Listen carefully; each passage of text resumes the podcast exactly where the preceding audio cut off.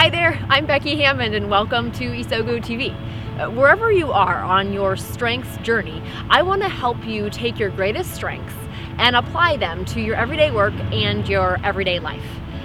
Today we're talking about motivation. You know, motivation is one of those things that we all have experience with because either you're leading people who you feel like just aren't quite motivated, or you've been that person that just said, I'm just not motivated, or as I say sometimes, I'm so not motivated to do this. So what is it all about? What goes what underlies that? What can we do to impact that? And today I'm sharing one of the best tools that I know, or at least a really tangible, practical tool that you can start to use as a manager or a leader, or hand off to the people that can influence that, to get to the bottom of what really motivates the people that are around you. So join me for episode 22 as we dive in and explore what's ahead.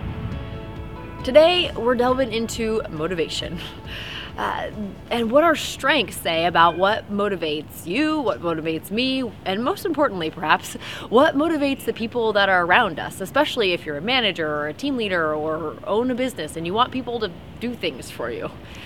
You know, the businessdictionary.com definition of motivation is a force or influence that causes someone to do something. And that force or influence can be internal or external. You know, in the recent movie, Unbroken, the main character there, Louis Zamperini, has gone through hardships and challenges like no human should ever have to face. And you kind of wonder, what in the world was his motivation? How did he get through? And you can see that there was internal and external motivators. You know, maybe some of those internal motivators were pride, they were service, they were maybe even vengeance. And those external motivators, it was about a will to live or to avoid pain that could happen to him. And at the end, you see him holding up this beam for the entire day and into the night. And you just wonder, how in the world could he have kept his hands up like that? What was his motivation? And you could say there's definitely some internal and external motivators there. And when you bring it home, back to our everyday work and our everyday life, you see that there are internal and external motivators to everything that we do. You know, at work, for example, the external motivators are things like a paycheck, a bonus, a title. And internal motivators might be a sense of competence or a sense of pride in what you do, or believing in the company mission. And as a manager, it's hard to know which of these things motivate the people that work for me. How can I get my people to do the things that I want them to do? You know, and as the Harvard Business Review article has said, motivation is not something that you do to people. So we have to have some other way to get about what motivates the individuals that are around us. It's in those patterns of thought, feeling, and behavior that come naturally to us, that are part of our talents, our wiring, our strengths, that we start to get hints of what might be motivating the people that are around us. So for example, someone with achiever, context, competition, learner, and harmony approaches life by bringing old information and new information in to get the job done and be the best at it. And so an environment that would help motivate that person is maybe one where he could be compared to his peers or to other people who are doing something similar in their industry. And he'll thrive in an environment where he has opportunities to learn, to gather new information, where there's a dynamic environment and that he's getting information that then he can share and teach to other people. And another example, a manager friend of mine leads with maximizer, activator, achiever, responsibility, and individualization. So for her, she thrives when she can identify somebody's uniqueness and help orient that to get the job done and get it done well. So for her, competence is extremely important. And seeing that people are willing to stick to their word and they can be relied on. And the thing about these strengths and our talents as being hints of motivation is that they're all individual.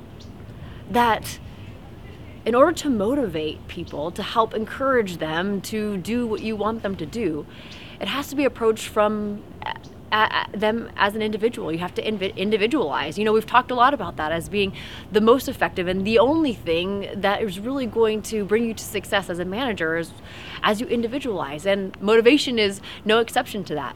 So it's starting to use those strengths as a platform for having individual conversations with the people that you work with about what might motivate them.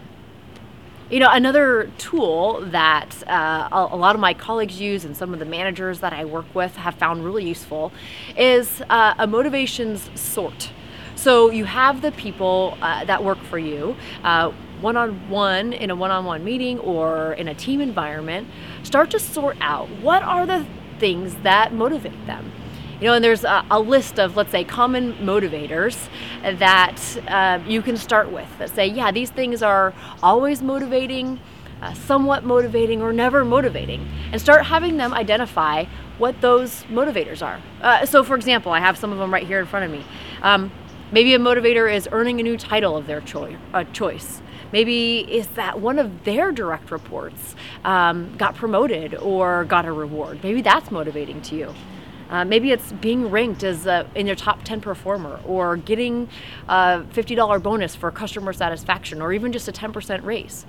Or maybe it's one-on-one recognition and commendation for your performance in a meeting, just kind of you and your manager. Or maybe it's getting recognized, yeah, but in front of everybody.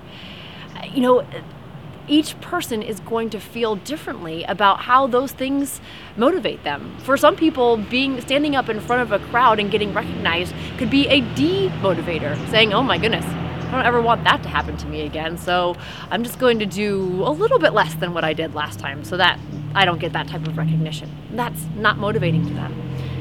And that's where it all comes down to the individual and individualizing them, having meaningful, intentional conversations based on their strengths and the motivators that are available to you to offer them, to get them to do those things that you really want them to do. So let's use this. How do we go about really getting to the bottom of what motivates us or what motivates the people that are around us? And it starts with knowing their strengths, identifying those things that come most naturally to them, that are all about the way that they tick.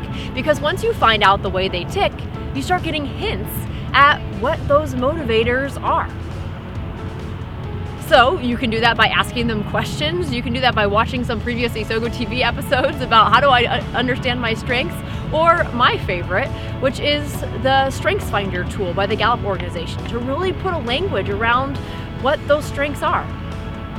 And then second, you sit down and have a dialogue, a conversation with the people that you're trying to motivate, that you're trying to understand what are those either external or internal factors that really will help get you on board or help make you tick or get you to do what I want you to do.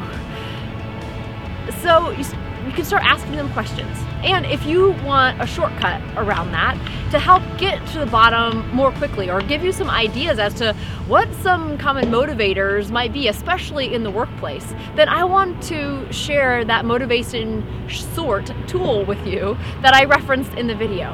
We're going to have it over at isogostrong.com in association with episode 22. And it gives you some really fabulous ideas, and it really can be an amazing tool for you to use in maybe your next team meeting or your next one-on-one meeting as you're trying to get to know your people better, to help them flourish in an environment that helps the organization flourish as well.